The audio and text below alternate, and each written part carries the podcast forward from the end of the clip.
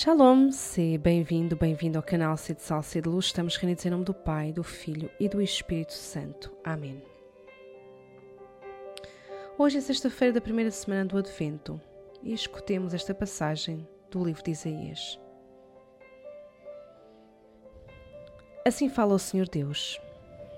Daqui a muito pouco tempo, não há do Líbano transformar-se num jardim e o jardim parecer uma floresta? Nesse dia, os surdos ouvirão ler as palavras do livro. Libertos da escuridão e das trevas, os olhos dos cegos tornarão a ver. Os humildes alegrar-se-ão cada vez mais no Senhor, e os mais pobres dos homens rejubilarão no Santo Israel.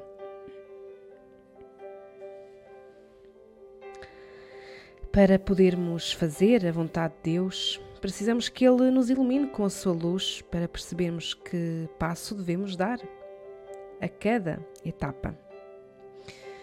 Através da escuta atenta, constante e disponível da Palavra de Deus, os nossos olhos da alma vão sendo curados com a luz da fé. E esta luz, como que acorda e instrui a nossa vontade, faz-nos entender que o que, é que é, o que é que Deus quer de nós, ativa a nossa esperança, dá-nos a coragem de colocar a vontade de Deus em prática, dá-nos a coragem de adentrarmos nesse jardim, que é o jardim da santidade, de fazer a vontade de Deus em todas as situações. E o Advento é uma oportunidade que o Senhor nos dá a cada ano de revermos a rota da santidade.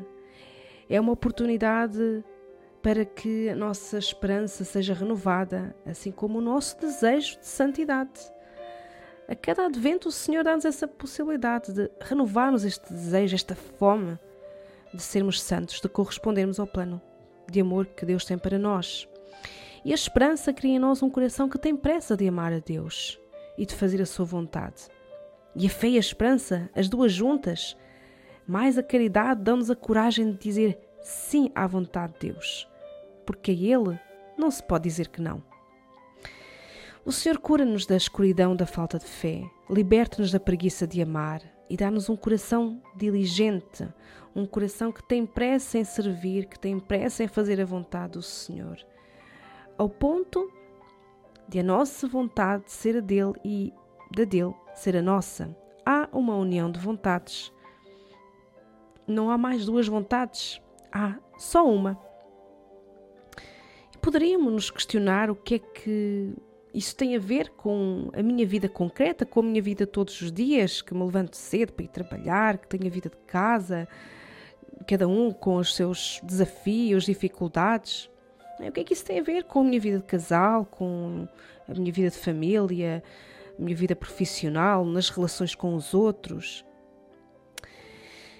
Quanto mais amarmos Deus e procurarmos a Sua vontade, mais veremos, mais entenderemos que ela se manifesta não só em situações excepcionais, extraordinárias, de vez em quando, mas que a sua vontade, é, na maioria das vezes, ela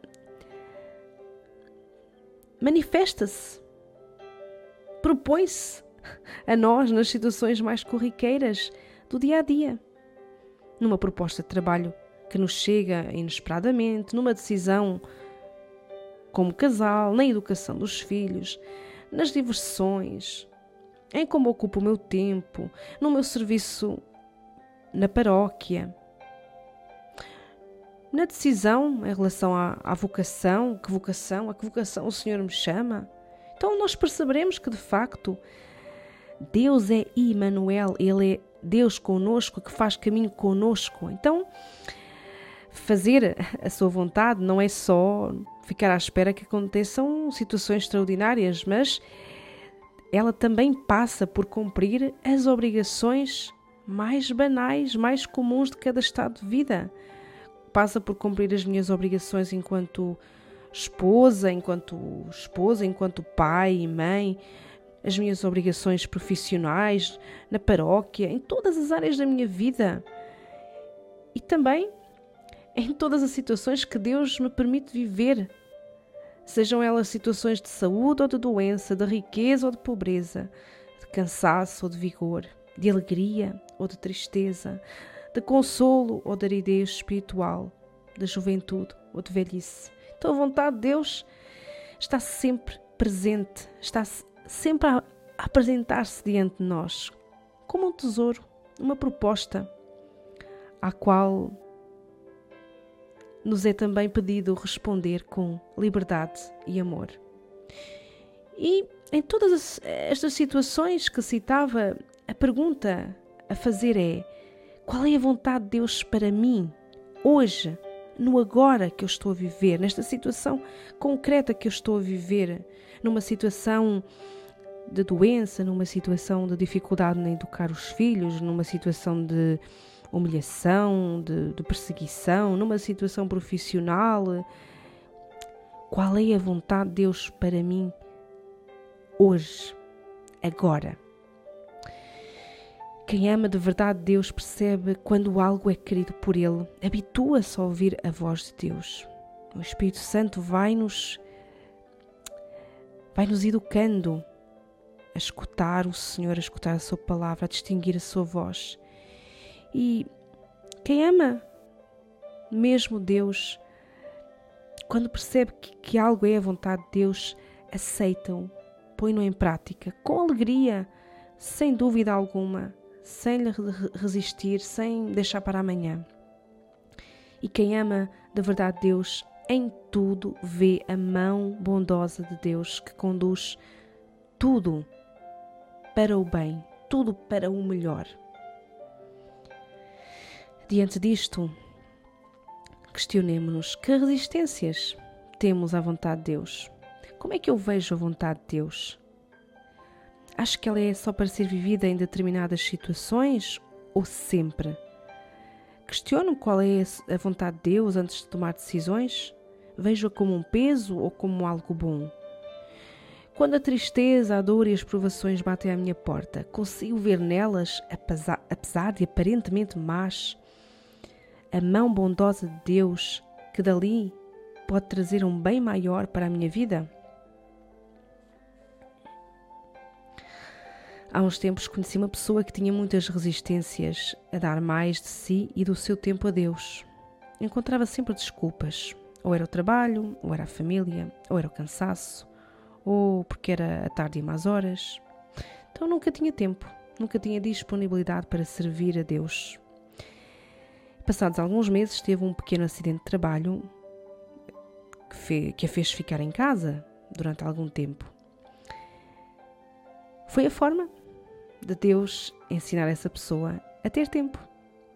Não que Deus quisesse o acidente, né, porque Ele não quer o nosso mal, mas foi o meio que Ele usou para atrair essa pessoa, que agora dá glória a Deus pelo acidente que a salvou de si mesma e da suposta falta de tempo. Senhor, que eu procure viver a tua vontade tanto nas situações alegres como nas situações tristes da minha vida.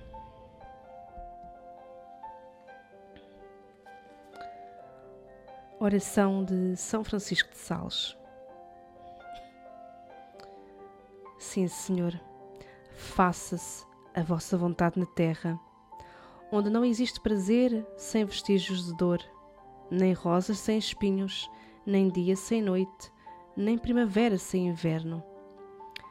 Na terra, Senhor, onde são poucas as consolações e inumeráveis os trabalhos, faça-se a vossa vontade, mas não unicamente no cumprimento dos vossos mandamentos, conselhos e inspirações que devemos praticar mas também no sofrimento das aflições e penas que devemos aceitar, a fim de que a vossa vontade faça para nós, por nós e em nós e de nós tudo aquilo que vos agradar. Maranatá, vem Senhor Jesus. Estamos reunidos em nome do Pai, do Filho e do Espírito Santo. Amém.